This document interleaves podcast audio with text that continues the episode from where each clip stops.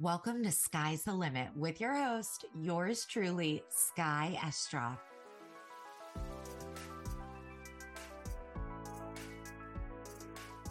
Hi, everybody, and welcome back to another episode of Skye's the Limit podcast. I'm so excited today because I'm talking to one of my best friends and an exceptional guest, Cara Felleman. Yay, I'm so excited. But not only is she one of my best friends, but she also happens to be a pretty or have a pretty robust background when it comes to the food industry, when it comes to sales. She has held roles as the head of inside sales for Resy, aka, you know, Resy. It's the way that a lot of us book our restaurant reservations. She's had so many amazing, cool career experiences. And she even runs the Instagram account at Eating with Cara as a hobby because she's always traveling and dining at the top spots around the world. So I'm so excited to chat with Cara today. We've got a lot to break down specifically when it comes to tipping etiquette. So thank you so much for joining me today, Cara. Thank you for having me. I'm so excited to be on the podcast. I've been listening since day one. Um, it's part of my weekly routine. So, very excited to be on here. A1 from day one. Love it. Thank you. I, but just getting a second of your time is so great. And it's funny because we both work food and food adjacent in a lot of ways, but we don't really overlap when it comes to career. So it's funny we're both on I'm on the East Coast, you're on the West Coast. We're doing this remotely and it's like we're doing a work meeting in a certain sense. So I have to break it up and make it fun for us. So it doesn't feel like work because yeah. we have enough of that in our life. We don't need any more. So exactly. okay, this is actually really funny. My brother got me this game and it's I don't know if you've ever seen this. It's called Food and Drink. It's a ultimate foodie quiz. Okay. and so I thought it would be like a good warm up oh, and brain teaser. okay, okay. Get ready. I know you're good in school. So I have like just a couple questions. I'm going to pick a couple cards for you and cool.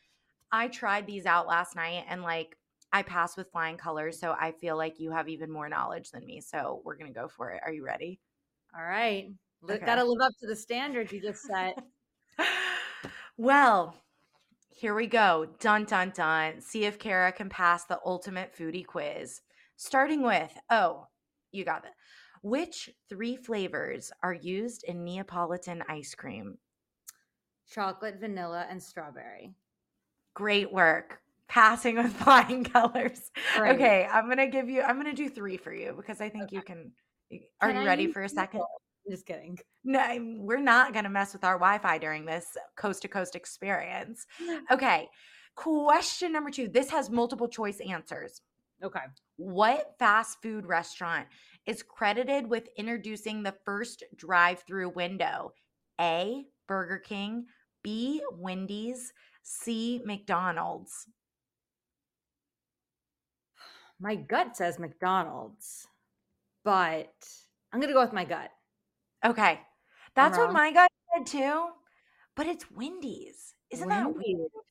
Okay. Yeah. Okay.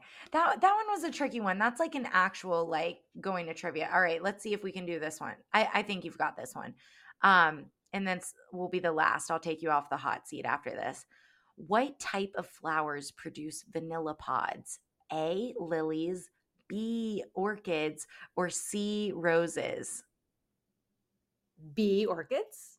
Yep, you got it. Okay. Just it couldn't be roses and it couldn't be lilies, so we just went for the middle. Yeah, I well that works. That's like how everybody passes the SATs. So I think you did a great job. Wonderful. You passed the hot seat. Go Cara. Go Cara. Woo! Okay, well that gets our brain warmed up a little bit so that when we get into these questions it won't be so difficult because we've got a lot to go over today. Um we were just visiting you in California recently. You're located in Venice Beach. And we went out to eat and had a lot of thoughts flowing about what's happening in the restaurant world and tipping and etiquette and how there's so many caveats to the way that we're interacting with service right now. So, before we get there, let's learn a bit more about you and your background, starting with you growing up and your food fascination. I happen to remember your dad had a periodic table of fruits and veggies on the wall in your kitchen. Tell me a little bit more about your food experience growing up. Do you want a dentist that actually spends time getting to know you and your needs? A practice that not only provides regular cleanings, but also excels in straightening teeth, replacing missing teeth, and helping highly anxious patients? Peach Dental is a family owned practice that does just that. If you're looking for an elevated dental experience, join me at Peach Dental. It's where I go to keep my teeth healthy.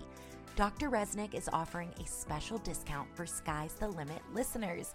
Get 15% off teeth whitening and a 10% discount off of their office membership plan. Visit peachdentalatl.com to learn more and book your appointment. Again, that's peachdentalatl.com. Yeah. So I grew up um, different than most children. Um, I had my first tasting menu at 11 years old at Spago. um, most children are eating like chicken nuggets and french fries, um, maybe some buttered noodles. Um, but I grew up in a foodie household. Um, I yeah. think my family was categorized as a foodie family before this was a trend.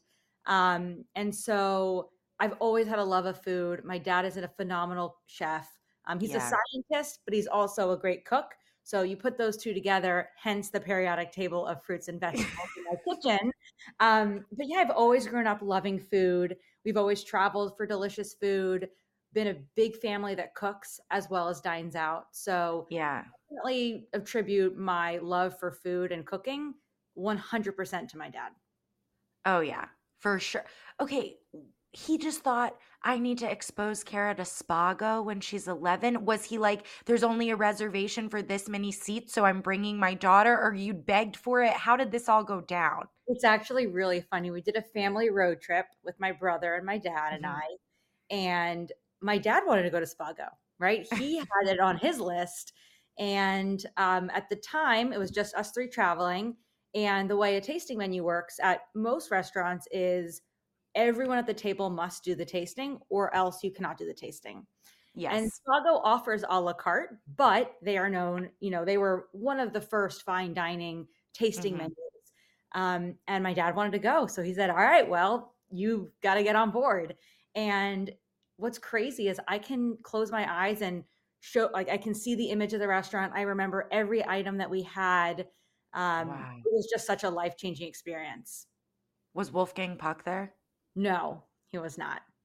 Did you like have a fascination with him after or anything? No, I I really was so young. Um, but I distinctly remember having this sweet corn agnolotti pasta dish. Oh my gosh. And I loved it so much. And, you know, I lived in Texas and then Georgia and then New York. And I went to Vegas um, maybe like six years ago for the first time. And I and I saw that there was a Spago in Vegas. And at the time I was living in New York and I was there for a bachelor, bachelorette, and I saw that there was Spago. So naturally, I looked up the menu and they had the sweet corn agnolotti on the menu. So I called my dad and I was like, Dad, when I go to Vegas, I'm going to go there and eat at the bar. And yeah. I, I, don't even care how much money it is. It has such a fond memory mm-hmm. that I have to go. And is it going to live up to the hype? Um, so yeah. I took the red eye that night, um, leaving Las Vegas back to New York, and I went to Spago, and I sat uh-huh. at the bar, and it was just as good as I remembered. No way. Yep. That's such a like happy story too, because that's not always the case. Correct. Like when it's like such a fond memory that shapes your food history and like your nostalgia of childhood, it's very hard to replicate that yep. flavor and intensity of flavor again. Holy shit. I mean, that must have been like the number one dish on their tasting menu if they kept it on the menu all those years later, too. It's so great. And honestly, a lot of restaurants now have sweet corn agnolotti, but this mm-hmm. was, you know, 22 years ago at this point. Wow.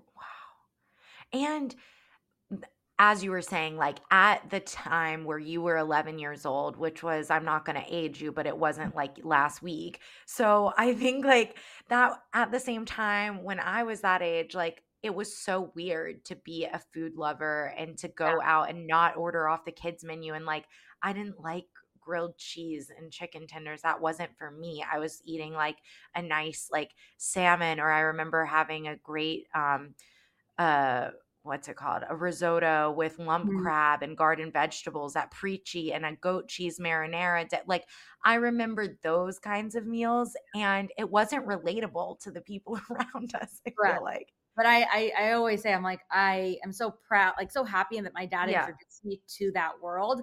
But I'm also like I spend a lot of money on food now because of you, and I have centered my career around food. I've centered, you know, all of my, you know, everywhere I've lived, I wanted to prioritize a nice kitchen so I can cook. So it's really been a huge force in my life. Yeah. And it shapes you, it almost provides that comfort throughout your life too, of knowing that wherever you live, you've lived in so many states and places that you have a great food scene surrounding you in a way you know how to cook really well too. So you always have that to kind of like be there for you. It's Yeah. great. And i think the the thing i learned this at like a networking event that i went to years ago go figure. Um, but i heard the the kind of saying the dinner table is the original social network. And to me that's where it all stems from. I love enjoying a meal with friends with family with people i don't know in different countries. I might not even speak their language. The experience that you have at a dinner table whether you're at a hole in the wall restaurant, a fine dining restaurant, your home, someone else's home, that is that warm, fuzzy feeling. That's what I Yeah. love. And it's the original social network. Put your phone down. That's- You don't need Instagram or TikTok. You have people in front of you to share this amazing experience. And it defies culture, right? Defines language. Mhm. Anyone can have an amazing experience, no matter who you are, what language you speak, or where you're from. That's such a good point. And it allows you to be in the present moment too. You aren't thinking about anything else except for what is exactly in front of you and who is around you at that exact moment. It's pretty amazing. You know what? It just came to mind too. When I don't know if we fully understood how we were the two people like in college and our friend group and everything that really, really love food more than anybody else. And I know you do remember this. You had to take a drive from Texas, where you lived, your home state, to Athens, Georgia, UGA. Um, and I was like, well, we want to get those really pretty truffles so that we can have them for our recruitment stuff. So you were like, that's totally fine. I got you. I'm going to just drive like 200 of these Oreo white chocolate dipped Ceci sweet truffles with this edible like glitter. They were just beautiful metallic truffles. You're like, no, I got you. I'll put a cooler in the back. I know how to travel with like some perishable goods. And you made it happen. And those were the prettiest things ever.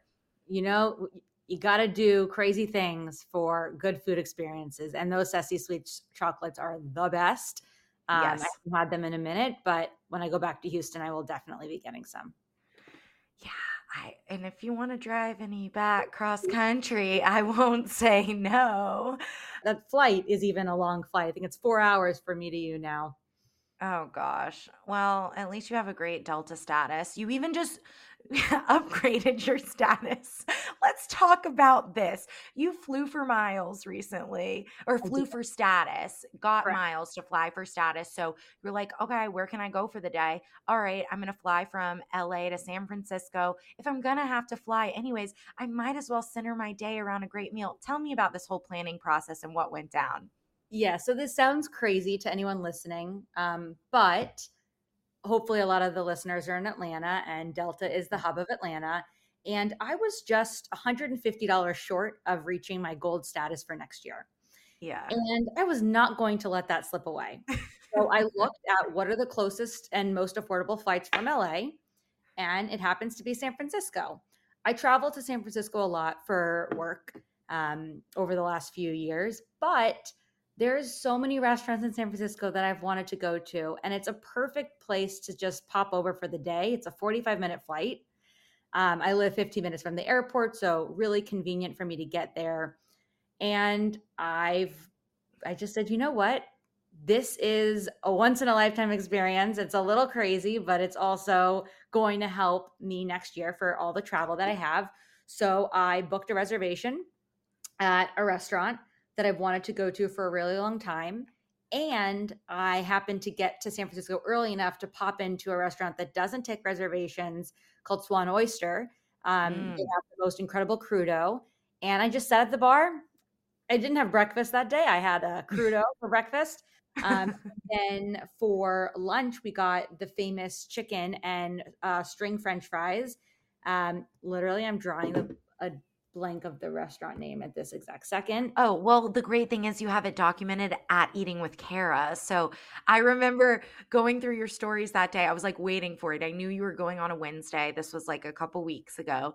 Yep. And I was like, okay, let's see how that one hour chicken turns out. You can't just go in and order at the counter with that chicken. It takes like an hour once you get seated. Correct. Zuni so, Cafe. Zuni Cafe. Zuni Cafe. Yes, yes, yes, yes. And it was phenomenal. And I had a friend that lives in the area meet me. And it was just such a cool experience. I got to San Francisco, I ate, I walked, I sat in the beautiful park, got my food, took leftovers home, sat in the lounge, and I was home at eight o'clock at night, brought leftovers to my partner. He was happy, I was happy, and we have status now. So oh if anyone is short of status and they have a restaurant they want to try, this is one of those once in a lifetime, just do it and you won't regret it opportunities. For sure. It's almost like you want to be $150 under status just so you can have one of those cool day trips. Yeah. And especially if you are out of Atlanta, there's so many flights nearby. Totally. And I do want to just emphasize that I'm not the only one that did this. I have other friends that have done it. So I'm not inventing the wheel. I'm just a copycat. However, highly recommend it. Well, I know you're not a Bravo girly, but that was a whole storyline of the Real Housewives of New York this year because one of the husbands, Pavit, Jessel's husband, mm-hmm. he was flying to Vietnam for status just to eat a banh mi and then come oh, back. That's a little crazy. And, yeah, it was uh, like that's extreme. Going on a 45 minute flight and having a little day to yourself at a great restaurant different, but everyone was just like, this is so weird. Why is he going to Vietnam for banh mi? And he was like, I'm just flying for status. Like, and I really love sandwiches. And so you might have to watch Real Housewives in New York. Maybe, maybe. I don't know if I could really go. I don't think I can do it, but maybe that episode.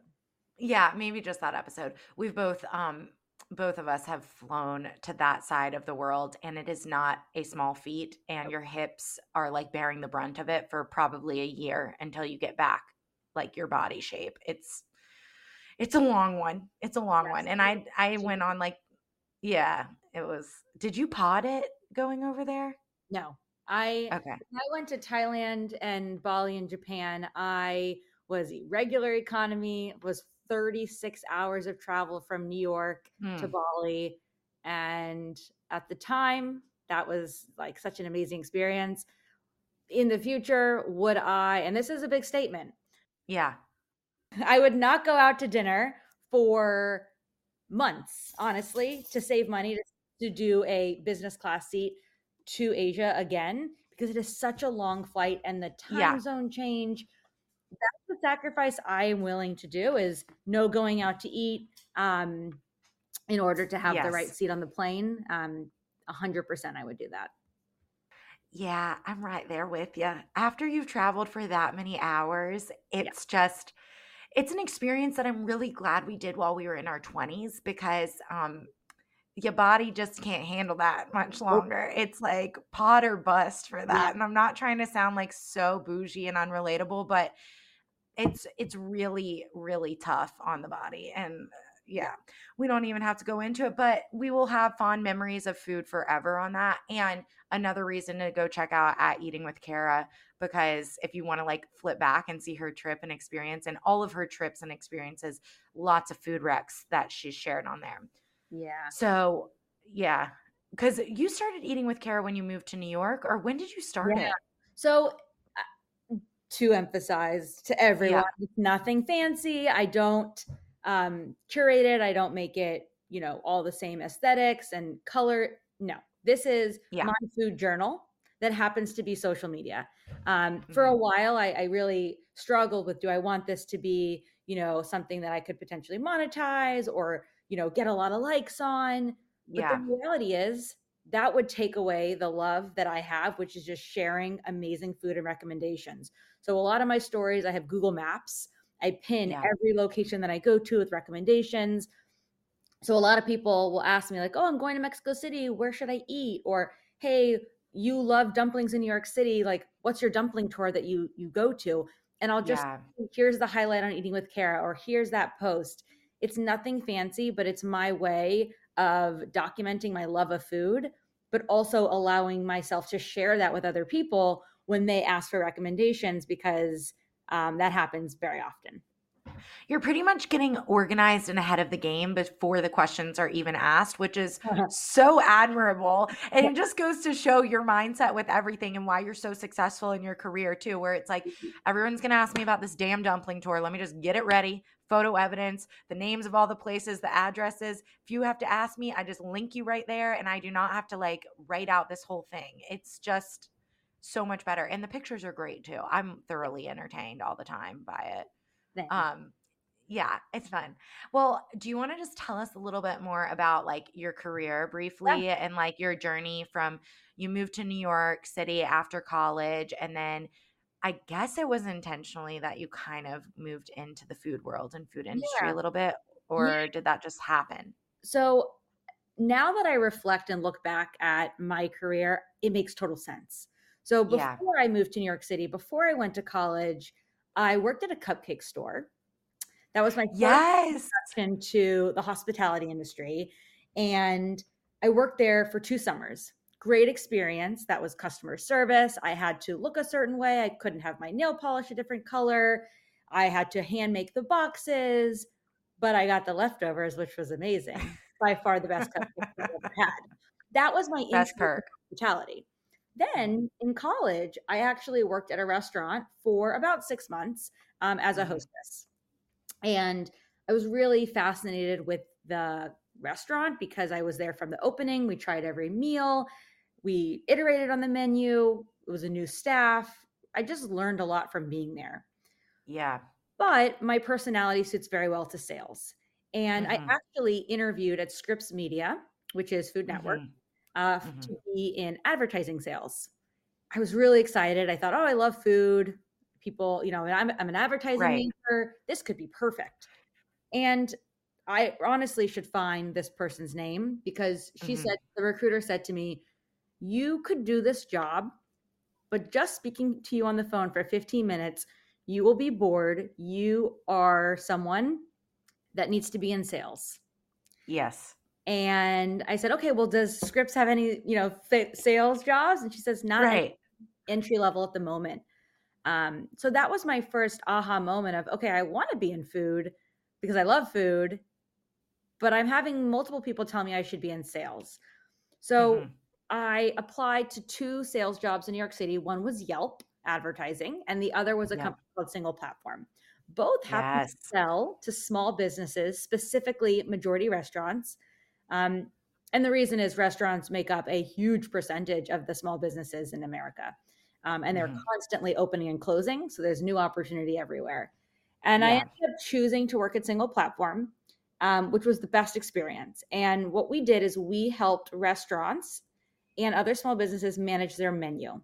So when you change the price of a menu, you change the item of a menu, you would go onto our product, Mhm. update your menu, push save, and it would syndicate out to Google, Yelp, TripAdvisor, Foursquare, Facebook, their website. It would all Mhm. again single platform. But Yes. I had the repetition of speaking to restaurant owners every single day, whether they owned a individual restaurant or multi-unit, um, or Yeah. even you know a small franchise. That was my first introduction to really the restaurant tech space. Uh, Yeah. And quickly, I fell in love with it. I loved speaking to people that love what they do. Um, the passion Mhm. was there, but I quickly realized the business aspect was not um, nearly as strong as the passion. Uh, Yeah. and so I, I did that for a while. I sold, I managed, I trained, had a really great career there. Then I left and went into the data space. Yeah. And at that job, they said everyone had to do a presentation on something that they have a hobby about. So I presented to the company how to get the best reservations in New York City. Yes, you did. I said, here are the food bloggers to follow. Here is the articles like Eater and Grub Street. Mhm. um, hear the apps like Resy and Reserve at the time. And mm-hmm. when I did that, I realized I really miss the restaurant tech space. Data is not yeah. for me. Um, so I emailed Resy. They had just raised a Series A from Airbnb and Danny Meyer's Hospitality Group. Um, and I emailed the CEO and said, Hey, these are all the things I can contribute to. I'm interested in working here. And led to the other. And I joined in um, the summer of 2017. No, not 2017. Yeah, 2017. Um, okay. And I was there for four years. Uh, two years when we were Resy, and then two years after we were acquired by American Express. And at that time, I actually wanted to remember the stats. I think when I joined, we had maybe like 2,000 restaurants. And when I left, we had over 10,000 restaurants using Resy. Oh my gosh. Yeah. That's, I don't even know how to calculate how big of, like, I know that's five times 2,000 equals 10,000, but like, I don't know what a percentage of that is. That's was, incredible. And it was just such an amazing journey because we worked with unbelievable restaurants. We had an incredible experiential team. We did pop ups, we traveled. Um, I had sellers in different markets. Um, we got to travel to those markets because we were kind of like a remote pod. Yeah. Unbelievable. And most of the people that worked at Resy were ex um, operators. So early days of Resy were people that were GMs or owners of restaurants. Um, a lot of the customer success team worked as hostesses um, or servers. So mm-hmm. my understanding and compassion for the industry really started at Resy. Wow.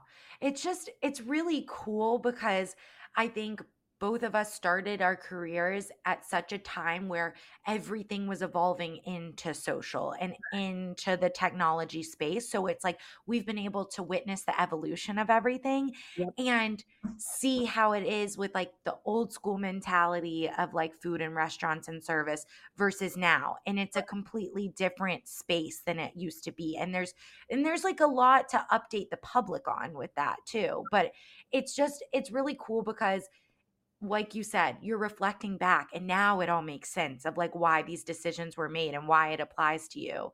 But seeing you as a friend on the side, it was always like, okay, you're yeah. being your best self. You are growing and learning and all of these things. Even though I don't always know what to say that you do, because I just for a while was like, my friend like is in sales and um she works with like Justin's peanut butter cups, like stuff like that. and like exactly. And so I think kind of just to round out the career is after I left Resy, um, I wanted to do something different. And I advise in restaurant tech and, and I am an investor in restaurant tech companies I definitely love it, but I wanted to try something new. But I didn't want to go too far away from the food space. Right. So I actually went to work at a CPG company uh, in tech, so consumer packaged goods.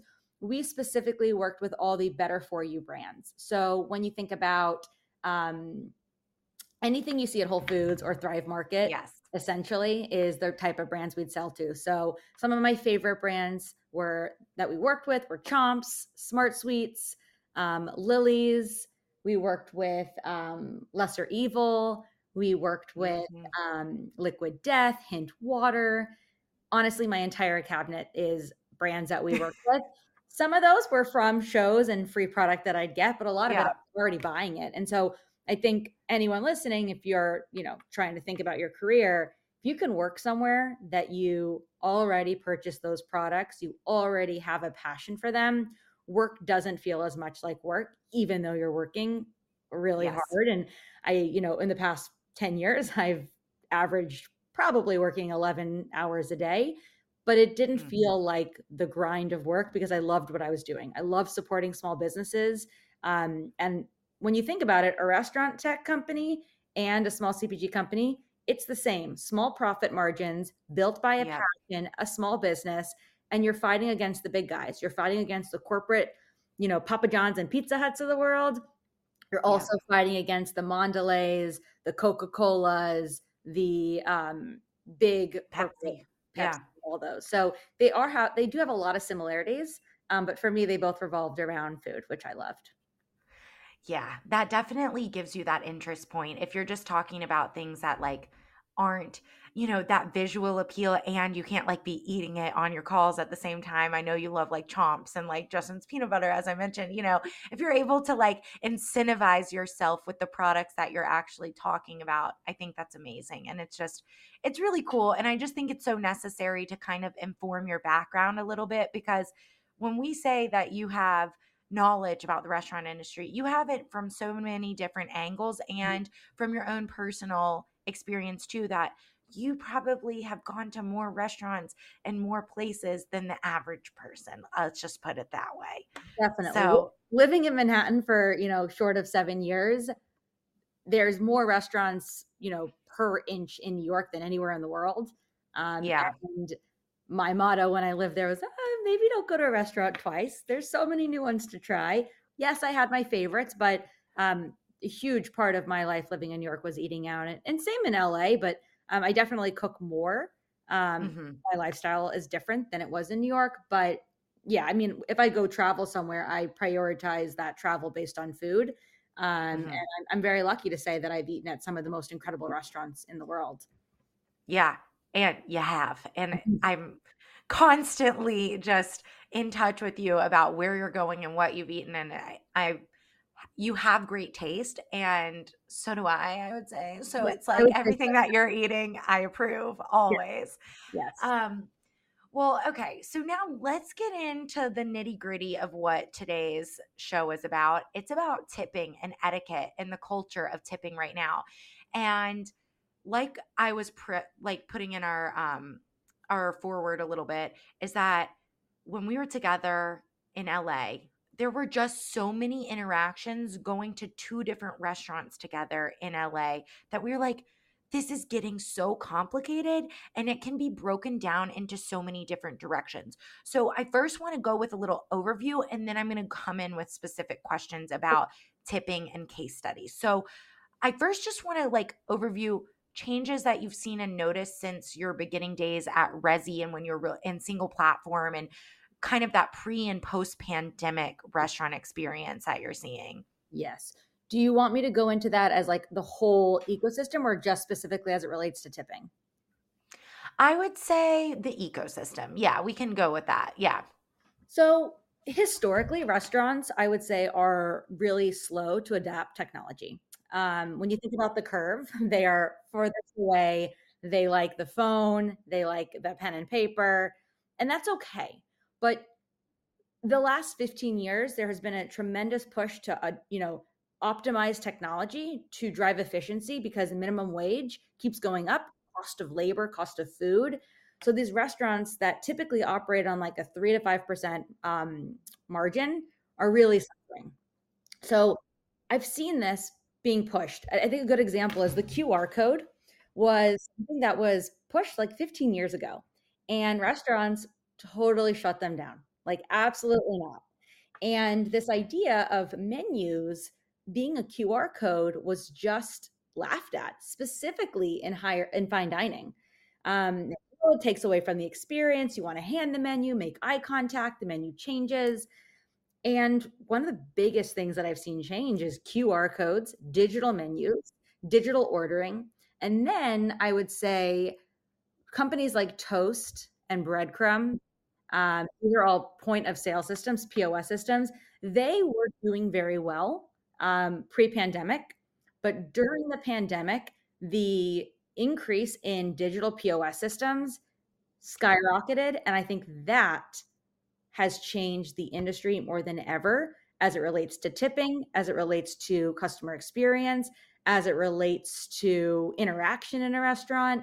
And I think it's good, but there's a lot of um I don't want to say negative, but a lot of awkward situations that have occurred from it. And I'm happy to kind of talk about that. But I think yeah. POS system integrations have really changed everything. And reservations, right? Like reservations yes. get away from this um, walk in only, call ahead. But during COVID, you needed to make sure that you understood for contact tracing who was in your restaurant. Mm-hmm. Um, and the adoption of technologies like Resy or Tock mm-hmm. or um, SevenRooms, they've all really increased their market share. Yeah. So more technology, which is better long term, but there's definitely some kinks in the road with it. Definitely. And I completely agree with you of just pre and post pandemic in Atlanta, eh, like I never had to make a reservation before the pandemic. I really didn't. And I I I would, you know, every once in a while I would, but now I don't go out to eat without a reservation. It's become a mandatory thing in a high volume market of dining. So Correct. completely agree with that. And it's I mean, you're so good at breaking this stuff down. No wonder people buy from you. I love it. Okay, the second part of my overview question is are tips measures of good service anymore or are they just mandatory fees that we must all like sign up for if you're going out to eat you have to just count on paying that fee Yeah. So I never knew what the word tip stood for. Do you know what it stands for? i should know this but it's like wintertime my brain's a little odd 50% I will tell you because I didn't know. Tip means to ensure promptness. Ah, oh But guess what? Most of the time, they are asking for a tip before you get your food. yep So that doesn't make any sense. So your question is Does it mean service? Mhm. It should. Yeah. And I think it depends on if you're at a coffee shop, if you're at a pickup spot, Yeah. if you're getting delivery, or if you are dining in. There's variation, but the word has not changed. And the expectations across those different areas has have not changed, which I think is a little bit of an issue. But at this point in time, tipping Mm. is this called this this it's called tip inflation. Yeah.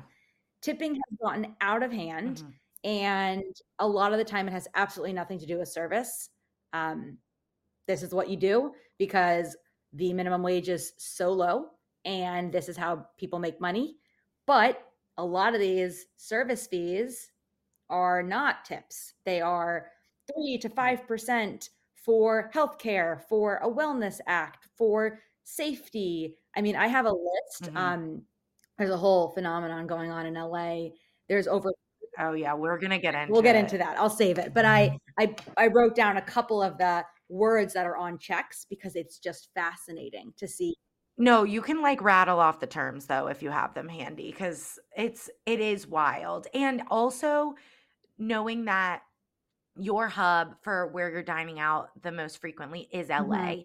And LA is one, you know, LA and New York are going to be the first adopters of certain fees and technology and Yep. things and trends in the restaurant industry before the other cities subsequently come after. So, like anything that is happening in LA now is forecasting for Atlanta in like a month or something. You know, it's just the way that it works. so here's here's a one that you see. 18% service fee to added to all checks. The service charge allows for a more equitable distribution of pay. It is not considered a tip and is taxed per state law. That's one. Another is oh, Oh. Uh, 4% service charge will be added to each guest check to ensure competitive industry compensation, as well as health and, health and medical benefits. Um, we will happily remove upon request. So what I'm seeing is there's brand there's companies doing like three to five percent that are not included in tip, but they're just addition Yeah. fee. Some of them are called Mhm. entertainment fees. Regardless of what they're called, they do state in small print you can request to take Yeah. that off. Now, let's be real. Wow. Who is going to, in front of the server, say, hey, can you actually take Right. 5% off the bill? Um, but it's Mhm. either going to be 18 to 20% service fee, which is tip not included, sometimes tip included, Yeah. or this 3 to 5% wellness, service, health care. Like employee benefits. benefits Yeah. Mhm. Okay, that's that's interesting the different um wording choice and the different percentages that you're seeing. Okay. So let's go into this tipping case study in a more specific sense. So when we went out to eat, we went to Jon and Yep. Vinny's. And you had brought up while we were at Jon and Vinny's and by the way, everybody, we did see Gordon Ramsay there. Like Yes, we we did see him there. Um pretty wild. But we're walking by, we go to our table, and then I get informed by Cara that there has been um, a piece written in the LA Times about how there's like a major Reddit thread that overviews all of the restaurants or just compiles all the restaurants that are stacking on these service fees or employee benefit fees or whichever category of fee that they are and getting kind of people versus restaurant reactions on it. So diners are kind of feeling they're being deceived because these fees are tacked on at the end and it's for restaurant workers needing things like healthcare and benefits, but it's to offset the minimum wage being so low. But why can't you just embed it in the menu prices? It's just confusing. So, in your world, and from that LA Times piece, do you feel like those fees are coming off deceptive? Do you, the people you dine out with are finding it to be that way too? What are your thoughts on that? Yeah, I mean, I think you know, we're at a really high inflation point in the US. Everything yeah. is expensive. And go mm-hmm. out to eat, to then have an 18% fee that is not inclusive of your tip, to then have to tip 18 to 20% on top of, that is 36% on your meal. That is unattainable yeah. for majority of America. That will say, you know what, it's not worth eating here. And guess what? For everyone listening, that applies to takeout at most of these restaurants. So it's not even wow. So Gjusta Gjelina, it's an 18% mm-hmm. service mm-hmm. fee when you um, pick up. That's crazy. Oh my gosh. So it it really puts the diner in an uncomfortable position because they weren't expecting that. But I actually yes. have had an experience the last time I was at Jon and Vinny's before we went. Um, I read that and the server says, please don't leave a tip. And I said, What do you mean? She goes, It's ridiculous because that 18% is not included as tip. Um, and I just, I think that's extremely awkward. Like she told me she felt awkward that we were going to have to tip an additional 18%. And that put me so what'd you do position because I was like, yeah. she feels uncomfortable. I feel uncomfortable. Um, I think we ended up doing what we did, which was like not a 20% tip. Um, yeah. But it like a 15 yeah, or something. It, makes me feel uncomfortable giving a 15% tip because, right. Right. you know, we've talked about this, but unless the experience is horrible, it's 20% all day.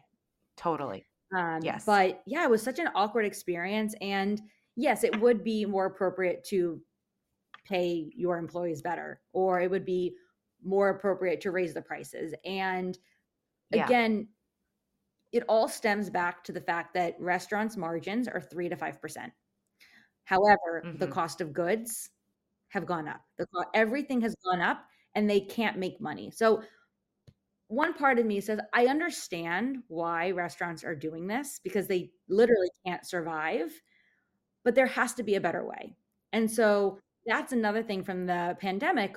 All these restaurants are now monetizing differently. They have merch, they have pasta sauces in the grocery store, they might have home kits to do home cooking. They've diversified their revenue. Um, so I'm hoping that you know more restaurants can diversify their revenue and have less of an impact in dining. Um, but not that I know anything, but if I was running the restaurant, I would charge more for liquor than average because yeah. liquor has a higher profit margin, and you know people are going to do that. Mm-hmm. So charge more on my alcohol yes. and not make me pay that 18 fee. Right. That's one way to kind of circumvent the issue. Totally. Great use of the word circumvent. Um, I just think the main thing is just like it's ingrained in us as Americans that tipping based on that like um promptness and service and just doing a great job like we have to mm-hmm. do it but it's so awkward now. Like our manners are messed up. We're in this moment of like, what is the manners? Because leaving a 15% tip on top of the 18% service fee that's caked in after all of our charges before that. And it's not a cheap meal mm. either. Like, I you still leave and I'm then I second guess the whole time. Was 15% right. enough? But then in total it's 33%, you know? But then are we and I forget even what we did.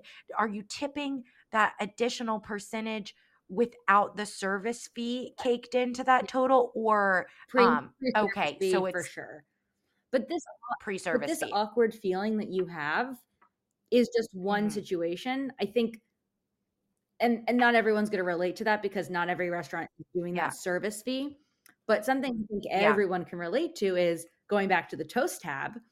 Every single Yeah. fast casual, right? If you go to a coffee shop or you're even at the restaurant and they bring the tab to you, that tab is they set it up. It either starts 15, 18, 20.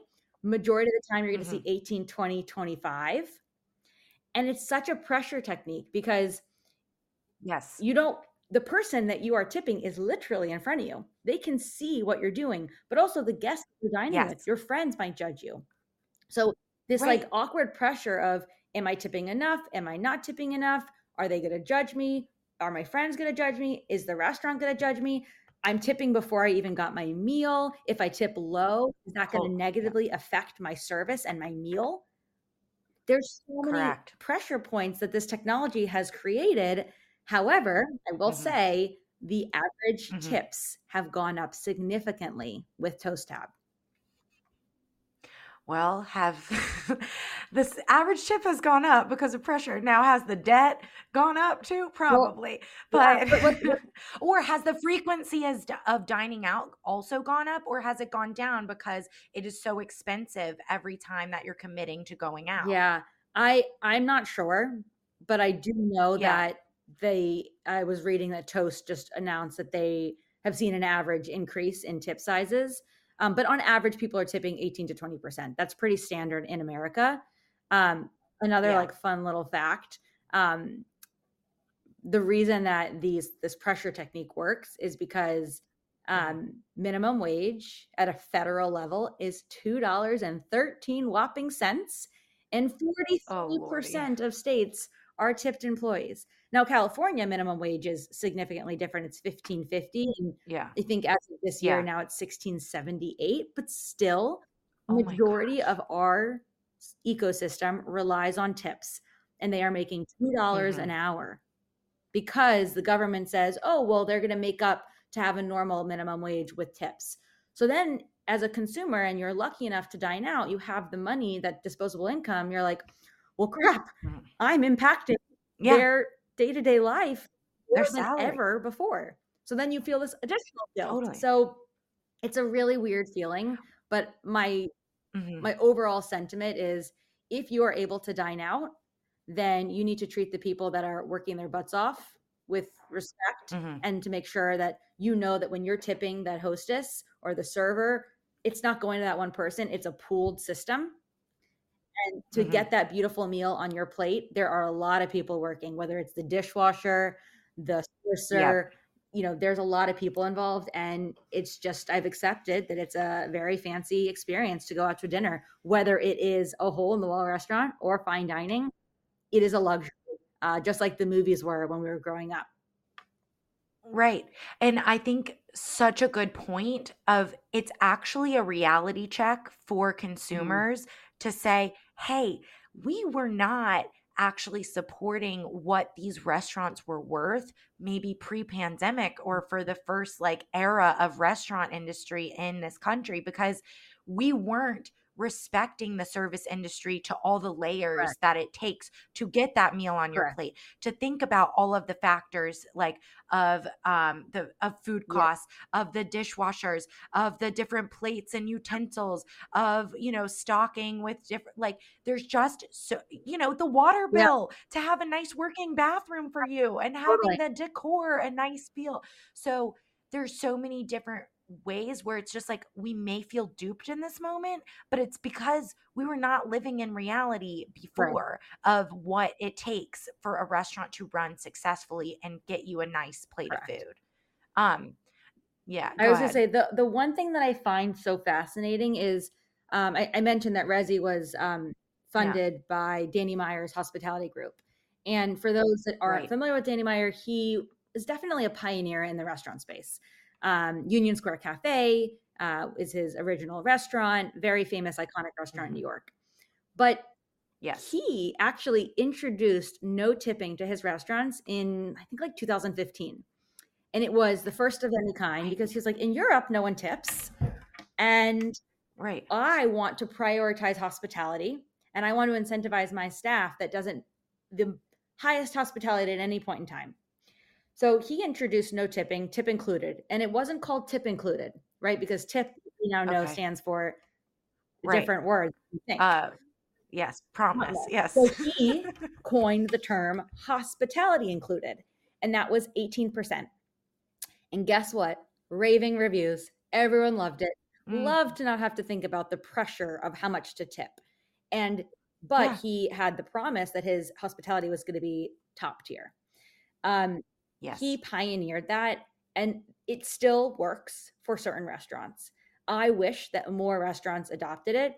Um, KazuNori and Sugarfish in la has it. Yeah. it's great. I know when i go in what my bill is. I don't have to think about it. But i also know that i'm going to have a good experience. So i think if we could move to a world where hospitality is included but that means there's a responsibility on the restaurants to train their staff better a responsibility on the restaurants to level up because if you do not meet the expectation, there is disappointment.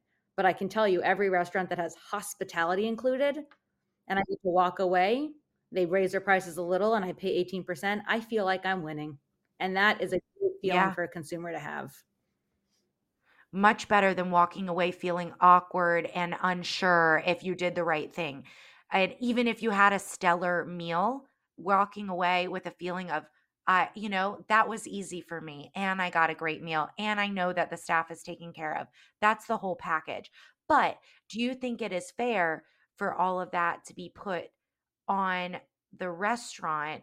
Should it not be maybe should federally should minimum wage like be increased for people working on tips like it's just in this moment in time $2.30 for a minimum wage minus tips and then the restaurant owner being able to either pool tips or give them individually like it just blows my mind that that practice is still in place Totally. I mean, the restaurant industry, I don't want to say is broken. That's not the right word, but yeah it, it needs to be flipped upside down. Again, I just go back. Four Mhm. percent profit margin is not is Yeah. not it. And and there needs to be a change. Um and I think there's a lot of tech companies out there trying to make that change and find additional revenue streams for restaurants. Um, but yes, I think that people that work at restaurants are some of the hardest working people, and they are the backbone of our society. And we definitely need to make sure that they have health care, that they are are able to continue to serve the people that go to those restaurants. So something's going to I just don't know how or what. Um, but it's you know going out to a restaurant is an experience. It's it's not just a casual. Let me go to the restaurant. No big deal. Like it's expensive. Yeah. That's, I mean, you think about how much effort it takes for you to make a meal at home and gather the ingredients and prep the ingredients, cook the ingredients, maybe look up a recipe, the time that goes into the actual cooking Mhm. process. You know, that's happening for you as a la carte as you want it. So it's definitely a luxury. And I guess our mind has to kind of switch around for that.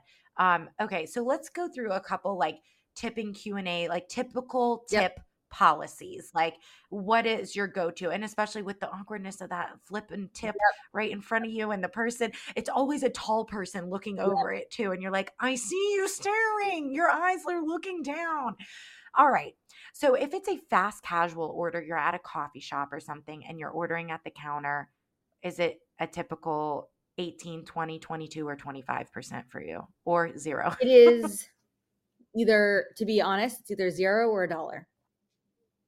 Yeah. Um, I don't go by percentage um, because I'm Yeah. getting an iced Americano. I'm literally, it's an automatic espresso machine. They pour ice on it, give it to me. Um, in fact, Starbucks Yeah. didn't even start tipping until 2022. Like it's a new phenomenon. So if I'm at a coffee shop, it's, you know, a dollar, 50 cents, zero. It really just depends. Um, but no more than a dollar. Yeah, I do a dollar on an Americano too because it's five Mm. dollars, and then I just am like, that's twenty percent right there. Um, but thinking of that too with Starbucks, I don't know if Dunkin' tips, but that's what I was going to ask about too. When it is a corporation like that, because when you're mom and pop, you see like you are impacting somebody directly. The person in front of you, you are changing their life by. I mean, changing their life. You're just helping their income be what they Right. deserve. But if it's Starbucks is the policy different? You don't don't tip. I mean, I don't drink Starbucks, Yeah. but I don't tip. I don't either. It's so bad. Um, sorry, anybody out there that drinks Starbucks, it it's always burned. Um, okay, so a pickup order is it the same as your like um coffee kind of pickup order? Um, I don't often pick up, but I think a good example is on Christmas. I picked up Chinese food, and yeah, that was something unusual. Usually, I would have just tipped like I don't know, 15, 18 percent. yeah, Um, but I don't pick up often if it's going to be a large order. Um, and I actually tipped above because they were working Christmas, right? But if I was to pick up yeah, Sweetgreen, I wouldn't tip at all. yeah. That makes sense. Okay, got it. And noted because I eat Sweetgreen a lot. Okay, so table service. If you have a restaurant with a server and there is not an additional service fee, is there is there a tip strategy that you go through based on their service, or what is your typical go It is double the tax, um, which is Yeah. typically 18 to 20%, but I try I shoot for 20% um, unless service was horrible, and that would probably be like an 18%. Um, Wow. 15, I, I think I've given a 15% tip like twice in my life. Um, again, I'm talking Uh-huh. about the US. In international, it's very different in, in tipping policy, but yeah, 20% Yeah. standard. Um, I tip on the total. I don't subtract alcohol. Um, there are certain people that subtract wine versus alcohol versus pre tax, post tax. I am post tax, double it, and that's 20%. Post tax and double it. Yeah, that makes a lot of sense. And do you change that formula? Let's say you're going to a work dinner and you're like, you know, taking other people out or anything. Does that change depending on who you're around, or that's just your standard go to? it doesn't change. The only situation that I would change a tip amount to be higher than 20% is if I was hosting a dinner with like 20 people and Yeah. there was a lot of people with, hey, I need this on the side and know this and know that. And it was a very complicated order. And I thought they were just absolutely phenomenal. Um, but, but I would say hmm that most of the time, six or more is going to have 20% included, anyways. Yeah, I was going to ask about that. Well, in Atlanta, it's typically 18% added gratuity with a group of six or Mm. more. Do you add on top of that, or is that your I go would to? add on Okay. top of that. Yeah. Would you add like how much percent? I would get it at to 20 to 20% at Yeah. least. But if it was like very Yeah. complicated and they were just phenomenal, then I would probably go up to 22. But again, 20 is my go to. Yeah. Well, and I think it's good to have that standard system in place for everybody because that is like 20%. Sometimes I'll be like, is that enough? Like, I feel bad. Like, I want to give them 50%. I wish I could, but then I could not dine out as much. And it's still, it's still more than standard to give that 20%. Standard is 18, 20%. I think what I've learned is anyone that has worked in the industry um, tips 20%. Okay. Good to know. There you go. Tipping Q&A with Cara. It's just it's like it's fascinating. Like when we were talking about Oh, this going out to eat, I was just like we could talk about this forever because there's so many caveats, there's so many different ways that it could go and the industry is shifting so rapidly right now Totally. too. And if you go to a bar, do you tip a dollar per drink? Yeah. A taxi is asking for a tip. Everyone's asking for a tip. Yeah. to go orders, Right. when it's through a third party, is it going to them? Is it going to DoorDash, Uber Eats? I just think that Yeah. the more stress you put on the consumer, the less likely you're going to actually have that repeat diner because it's stressful. People go Mhm. out to dinner to enjoy themselves, not to be stressed out. And that was honestly like half the topic of our dinner conversation was the awkwardness of the thing. Right. Yes. You don't want to take attention away from the experience and put it into that. Make it easy for the diner to enjoy. And then they become that repeat customer. And also, they spread good word about like your dining experience to people around them. And that's the best business model there. But uh, yeah, it's, yeah, everybody's trying to navigate it. But if we can get to that place of ease and comfort and less awkward, that would be lovely. Um, yeah. Okay. Well, I know you're a busy lady, but I just want to end on a couple things that I think you'd find interesting too. Since LA is like one of the top cities for dining in the entire world, and you go out to eat maybe even more. I mean, we both go out to eat a lot, let's be honest. Um, I just want to think about like 2024 food trends and what we're seeing and what we're thinking about. I have a couple things written down. Like, I saw, have you heard of like camel milk potentially being on our 2024 food trends list? Have you heard of this? Well, I just saw Wonka, and Wonka Uh-huh. uses camel, uh, uses camel milk for his chocolate. So maybe that's Oh. where people are getting that from. But no, no, thank you. Hard pass. That's wait, I, now I need to see Wonka because it's like, are they trying to like brainwash us into drinking camel milk instead of cow milk? I don't know. Maybe. Or almond milk? Who knows? Uh, because supposedly it's easier to digest than cow's milk. So that's why camel milk is, but I, I'm so, I, I'm so confused about it. Pickles, spicy, buckwheat, single serving treats like caviar and and tin fish. I think for us, we definitely identify with that. Is there anything that's like popping off the charts for you for 2024? I'm definitely seeing a lot of uh, caviar. Um, And I'm also seeing a lot of fried chicken. Like, I think that was definitely a trend this year. Um, but there's a ton of different fried chicken. And then also the cocktails. It, it's weird Mhm. because there's a huge mocktail push, Yeah. and there's a ton of new non alcoholic beverages that are really, I mean, you see it on the menu at restaurants, yeah. but this like, fancy, unique sipping at your supper vibe is such a thing. Yes. It's uh, and the martini craze keeps on chugging too.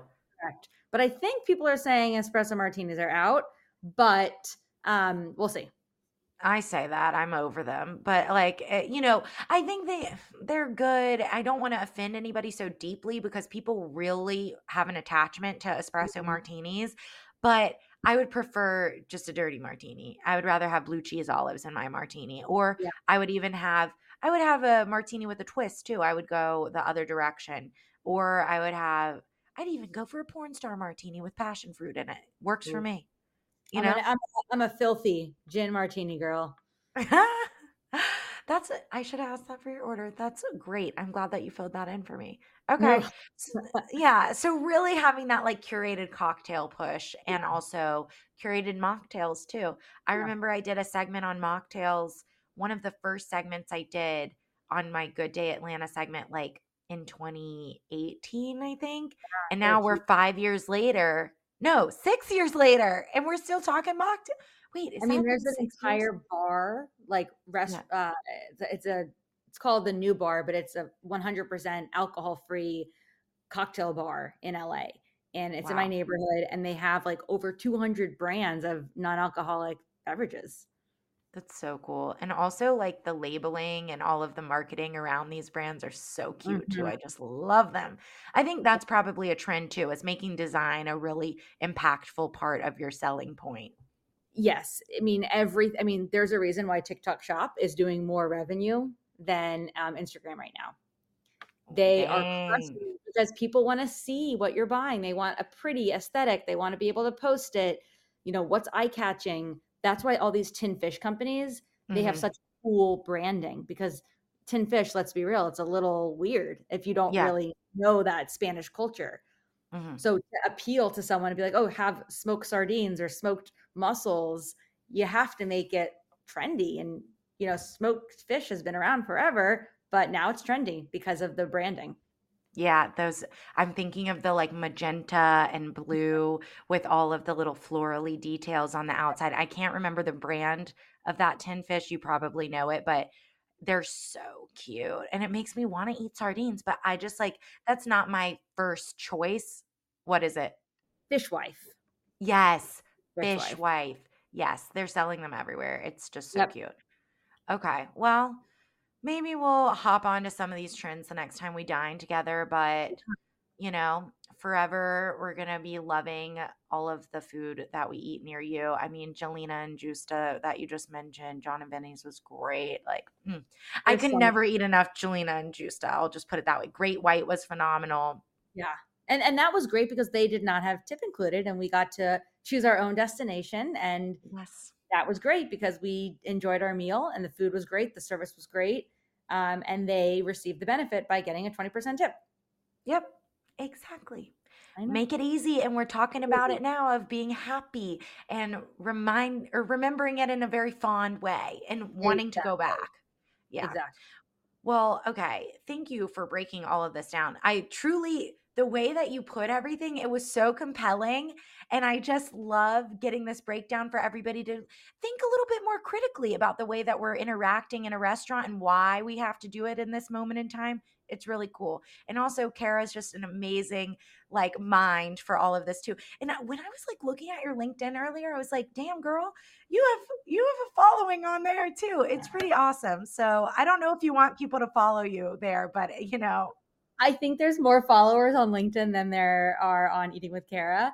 Um, but yeah, I mean, I I love what I do and I love helping small businesses. Um, and I love eating. So always open to talking about food and experiences and I think what you and I are both very real about is like, yeah, that wasn't worth the price. Or yep. yeah, actually like it's super cheap and it's worth every, you know, wait in that 30 minute line because the price to experience ratio is like phenomenal. And I think yes. that's what we bond over. Um, yes, I've been to great restaurants, but great is not associated with price. Mm-hmm. Um, great is associated to me to kind of wrap up. It's the ambiance, it's the experience, it is the food, it is the service um, and it's the people that you're with. And if you kind of think about that as a whole, then you say, okay, was it worth that dollar amount? Mm-hmm. But to me, if the food is amazing and the experience is amazing, the hospitality is great, it's gonna it's gonna be hard for me to be upset about paying a high price point. But yes. let me tell you, if it's a high price point and I am disappointed, I am disappointed.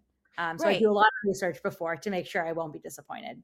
Yes. And that's why you should use Cara's research before you dive into a place too, because it's just if you're going to commit to that high dollar, you want to make sure you're committing to something you're going to walk away with that good feeling. You want to walk away having a good meal, a good feeling, and none of the awkward and none of the regret. That's what we're Correct. trying to avoid, you know? Correct.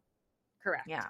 Yeah. That's I love when we get to eat together and hopefully next year we'll have at least a couple experiences to eat yummy food together, whether For it's sure.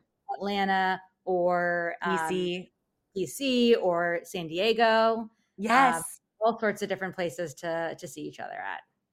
Yeah, shout out to Elena and Adam for some of those trip destinations that we'll be going. But okay, so everybody check out Cara Felleman on LinkedIn, Eating with Cara on Instagram, and just thank you, thank you, thank you. I love talking to you. Thank this is you. great. So fun to to just talk about restaurants and tipping and everyone tips differently. I'm not the right way or the wrong way, but I just think you have to understand like how people are paid and what goes into it and the more empathy you have, the more understanding you are, but there's got to be changes and these random 3 to 8% service fees that are not tips are really frustrating and that's that. yes. I, wow. That that wraps it all up with a bow. That was perfect. All right. Well, thank you, Cara. Love thank you. you.